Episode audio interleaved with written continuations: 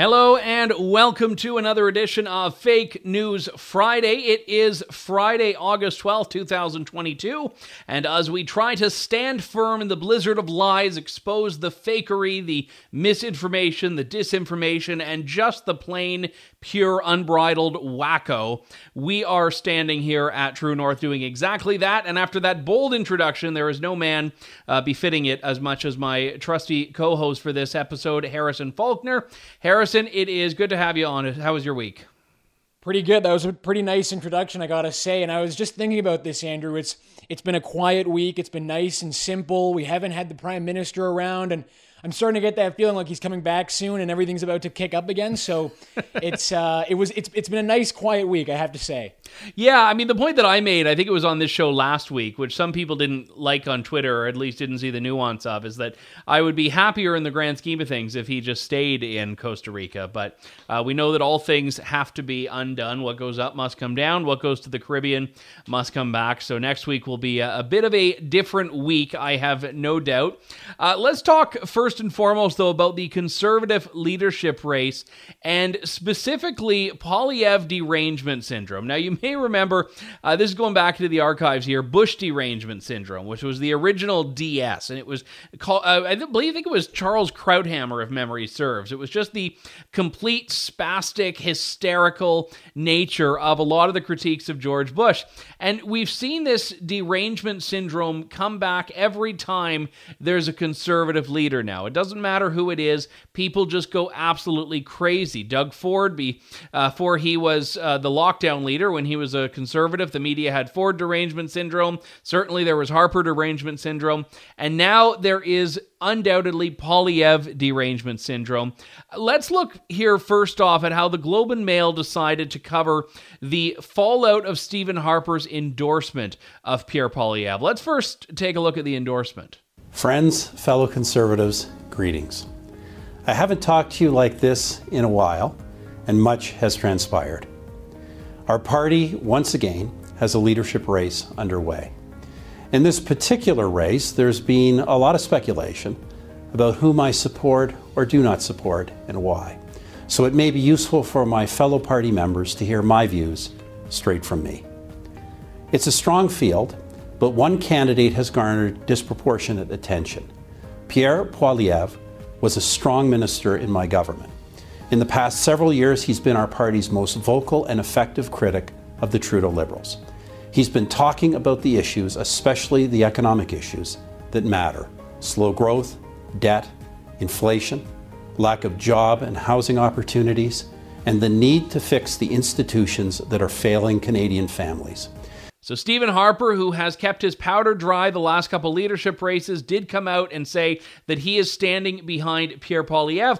And a Nanos research poll written about in the Globe and Mail says Stephen Harper's endorsement shows no boost for Pierre Poilievre, new poll suggests.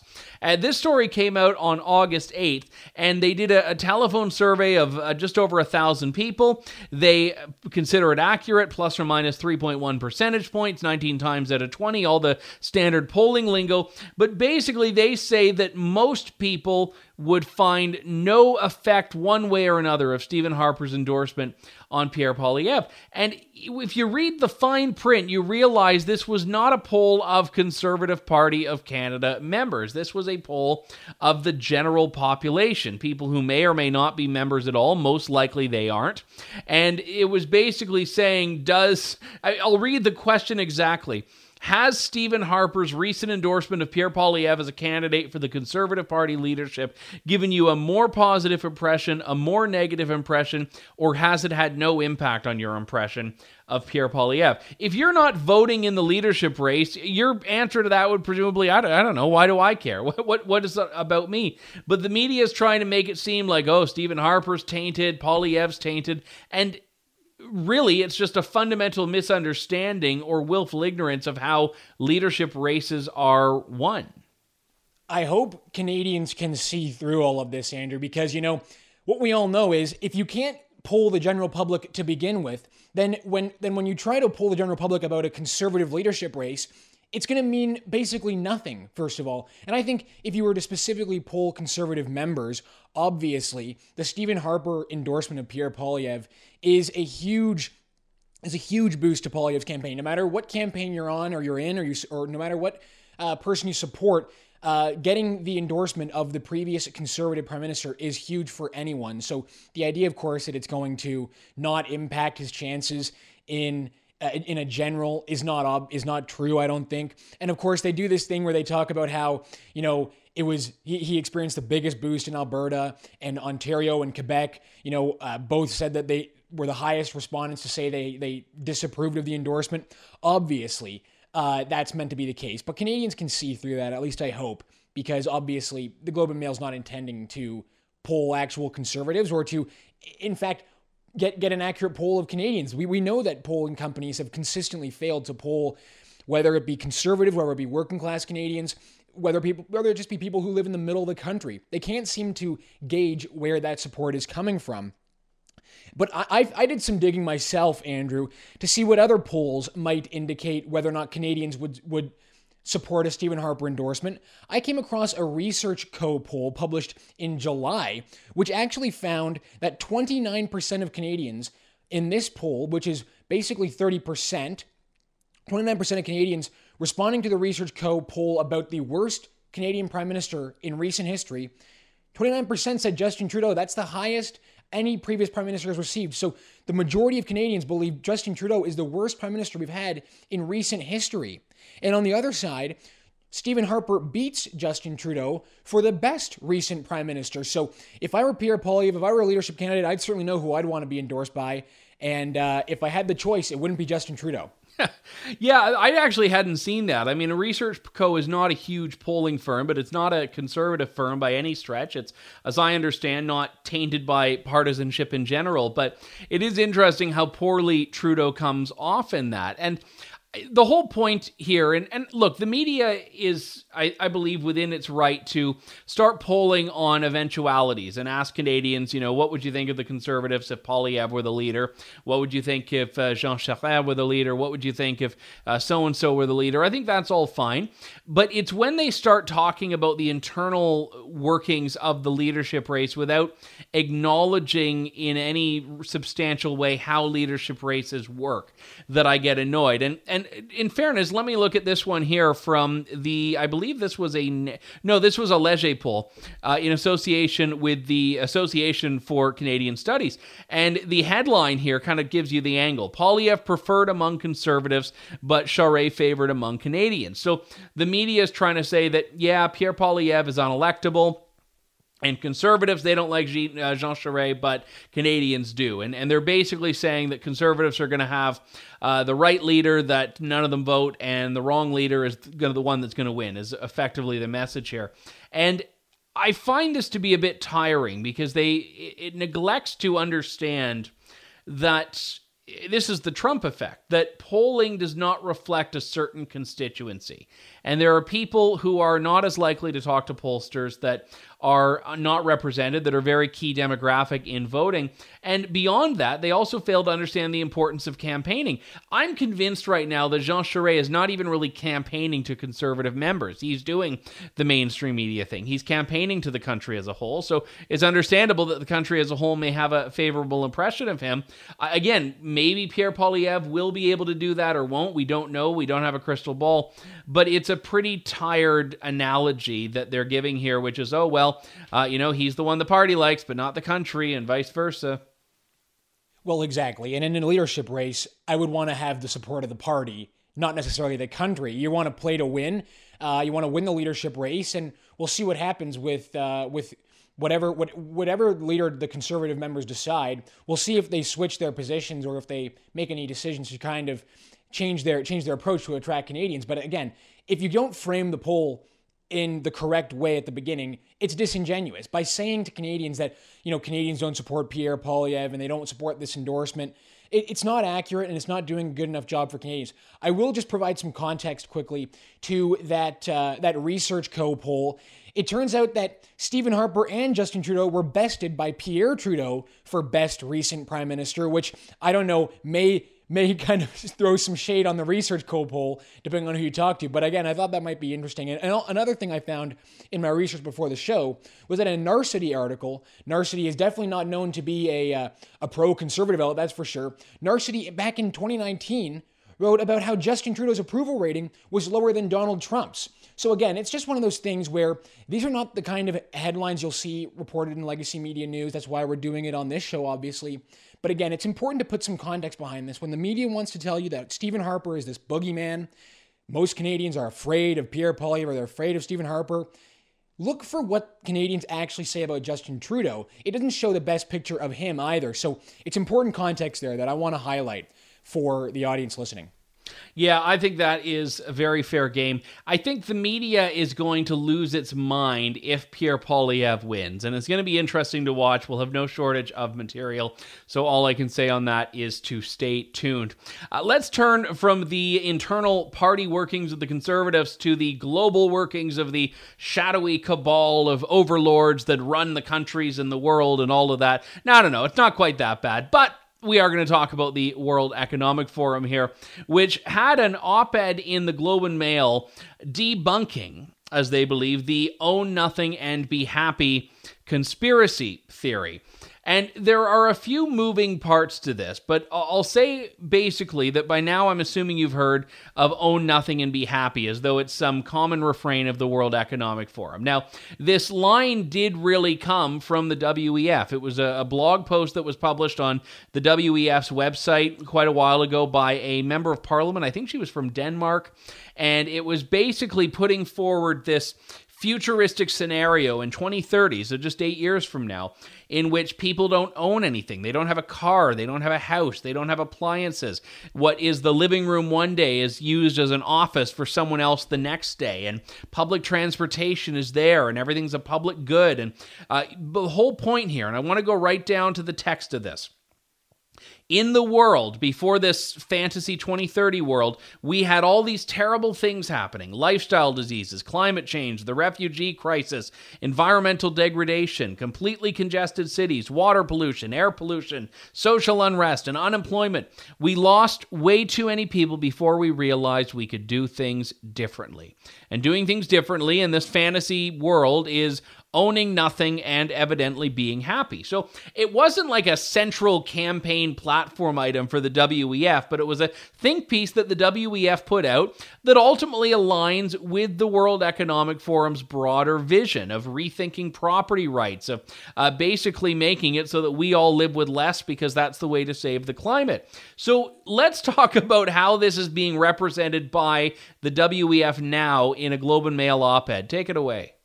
So, Andrew, there was an opinion article that was published in the Globe and Mail by Adrian Monk, who's the managing director, of the World Economic Forum. And he takes direct aim at this statement, this "you'll own nothing and be happy," as previously talked about.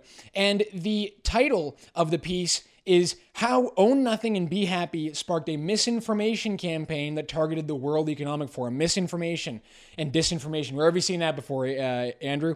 So, again, this author, he begins by calling out where he believes the origin of the "you'll own nothing and be happy" idea came from. And of course, he does mention that it was published by the World Economic Forum. It is a WEF slogan that they did kind of coin. But then from that point on, from about the second or third paragraph, he completely abandons that and then basically goes into saying that the comment defending the World Economic Forum, the comment is Russian disinformation.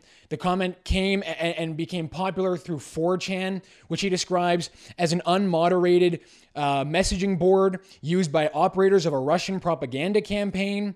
And then he writes in the article, the intent was apparently to spread disinformation in a bid to stir far-right outrage about COVID-19 and perpetuate domestic extremism. The means was often via bots that would push far-right conspiracy theories to communities on board such as 4chan. So what you're seeing here, I think, is a cleanup operation from the World Economic Forum to go after the big slogans that have dominated their brand for the past couple years and I think have pretty much ruined the brand of the World Economic Forum in the public eye. They're trying to send out their best and brightest to combat what people are starting to learn about this group and basically label any criticism, any direct quotation of the World Economic Forum, as this statement is, as Russian misinformation, as far right. They even, you know, they even use the word anti-Semitic to describe using the term "you'll own nothing and be happy." So it's a big cleanup operation. They're trying to sweep it all under the rug, Andrew, and they're using the Globe and Mail for it. I mean, they couldn't have picked a better outlet to run a story like this, if you ask me.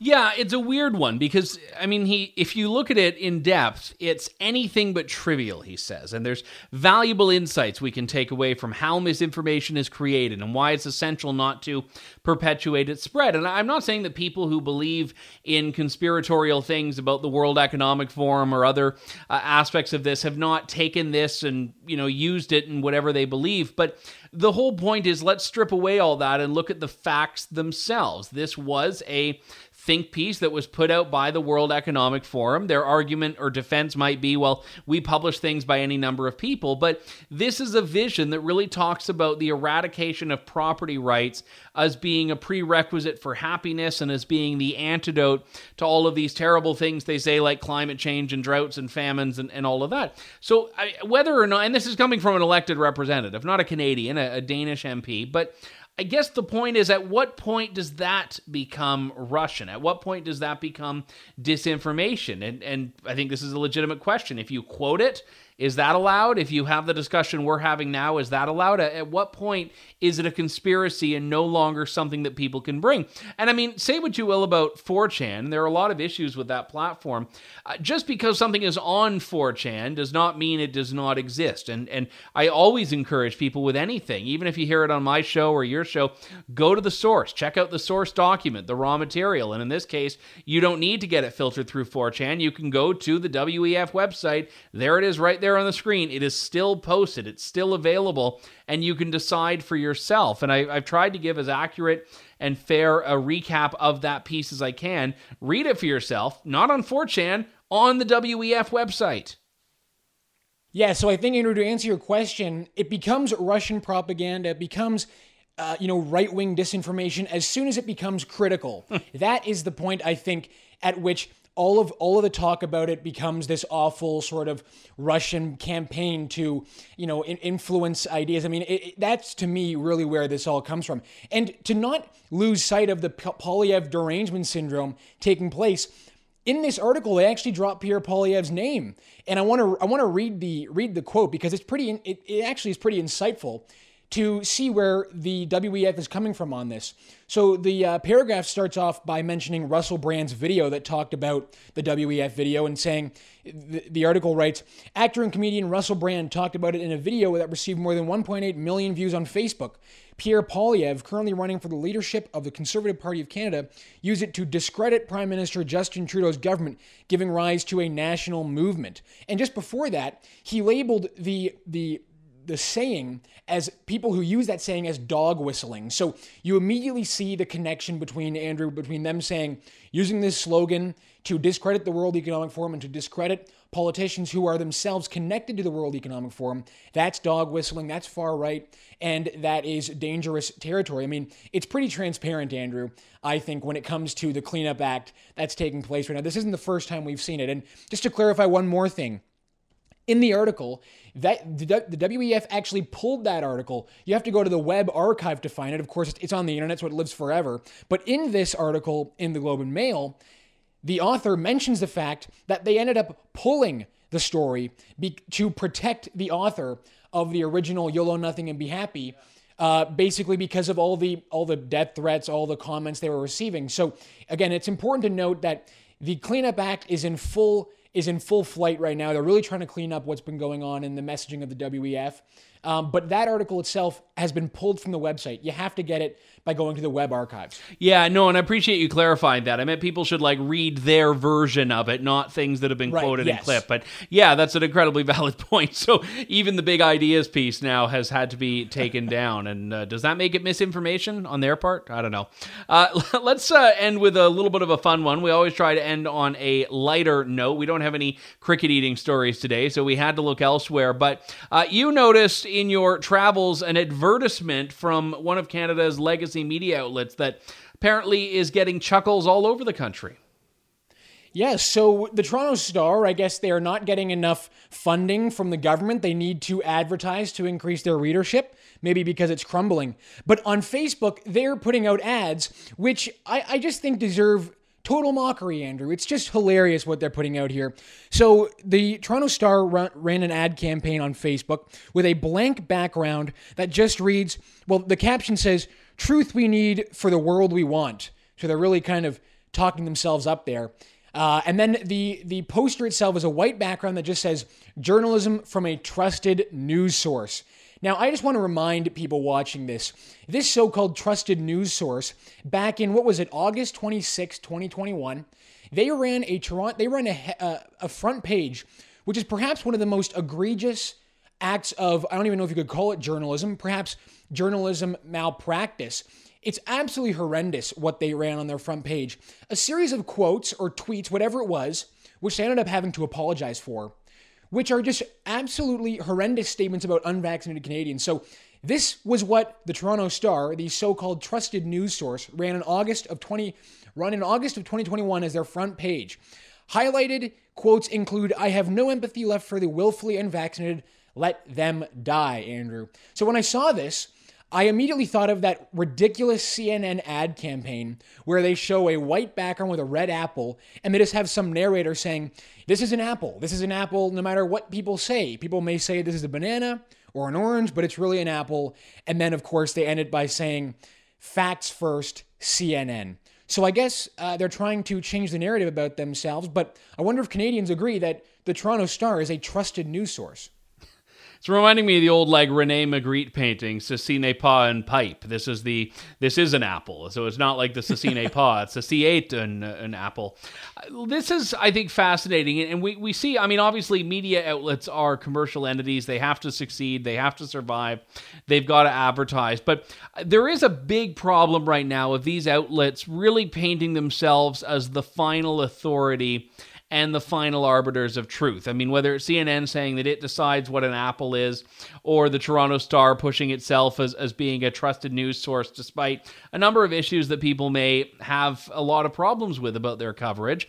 And you'd look in the comments, and I mean, no matter how many times, it's still amusing. People using laughing memes, people using the laugh react when you look at the responses to it. Like, just pay attention to that number. And the Toronto Star either A, is way off on its targeting, its ad targeting, or it is in fact a laughingstock to a lot of the people it's trying to endear itself to. And this actually I find to be quite troubling in this country, the lack of trust in institutions. But I also feel that a lot of the reason that's troubling is because institutions have behaved in such a chronically untrustworthy way. You won't see Toronto Star adapting their practices anytime soon, as I don't think you'll expect to see that from other legacy media outlets who know, as a matter of fact, that their trust is dropping. It's not a secret to these journalists. I mean, they're not the dumbest people in the world. They are aware of the fact that Canadians are losing faith in what they put and what they write. And this ad campaign, yeah, it's probably in part to try and increase their reach, but I don't really think that's what it is. I think it's actually supposed to be a message. It's supposed to be, as you said, it's Andrew, a bit of a flex, them portraying, yeah, them portraying themselves as the single source of truth. We've seen that line, you know, them portraying themselves, them and perhaps other outlets like the Toronto Star. They are the ones that are trusted. The independents, perhaps, you know, the True Norths, the Rebels, the Western Standards, they aren't the ones that are trusted. You have to go to a legacy media outlet. I think that is an important point to bring up. And you highlight the point that institutional trust is dropping at a significant rate. And, you know, maybe, perhaps if that's the case, it might call on a change of practices. Again, I don't think you're going to see any of that from these legacy media journalists. Look, the big takeaway of all of this is support True North. Support other independent media as well, but we're True North, so we'll put in the plug for ourselves. If you like this show and the other content we have, whether it's the Andrew Lawton Show, Ratioed with Harrison Faulkner, or Reality Check with Jasmine Moulton, or Alberta Roundup with Rachel Emanuel, or all of the other programs we have going on. I feel bad that I probably missed like one person's, but in general, all of the shows, you should check Rupa's podcast out. What was that? Rupa's podcast. Yes, well, the Rupa Subramanya Show. How could I forget that one? I just had her on my show too. So all of these great programs, as well as the news content, please do head on over to donate.tnc.news, donate.tnc.news. And this is Andrew Lawton, joined by Harrison Faulkner. We will catch you next week with more fake news.